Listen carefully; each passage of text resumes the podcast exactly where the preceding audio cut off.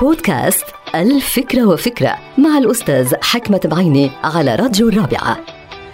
في كتاب الفكرة وفكرة وردت بعض العبارات. بتقول عندما تزورك الفاجعة تكلم معها بجرأة وضمها إلى صدرك بقوة واخنق أنفاسها بهدوء. هذه عبارات مهمة لمواجهة أي فاجعة ممكن أنه تحل بوطن أو بعائلة أو بشخص معين.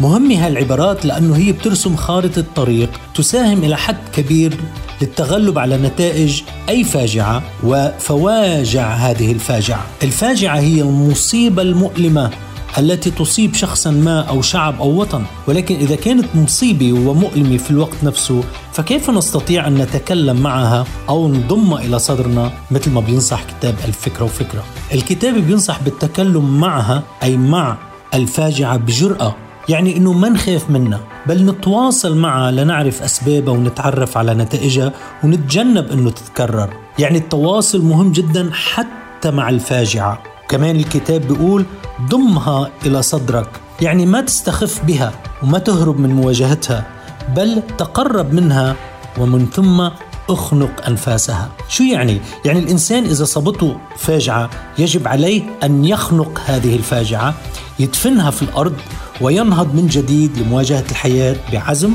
وقوة وإيمان.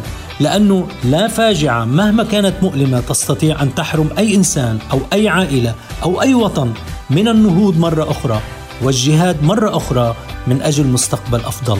انتهت الفكرة. هذه الحلقة مقتبسة من كتاب الفكرة وفكرة.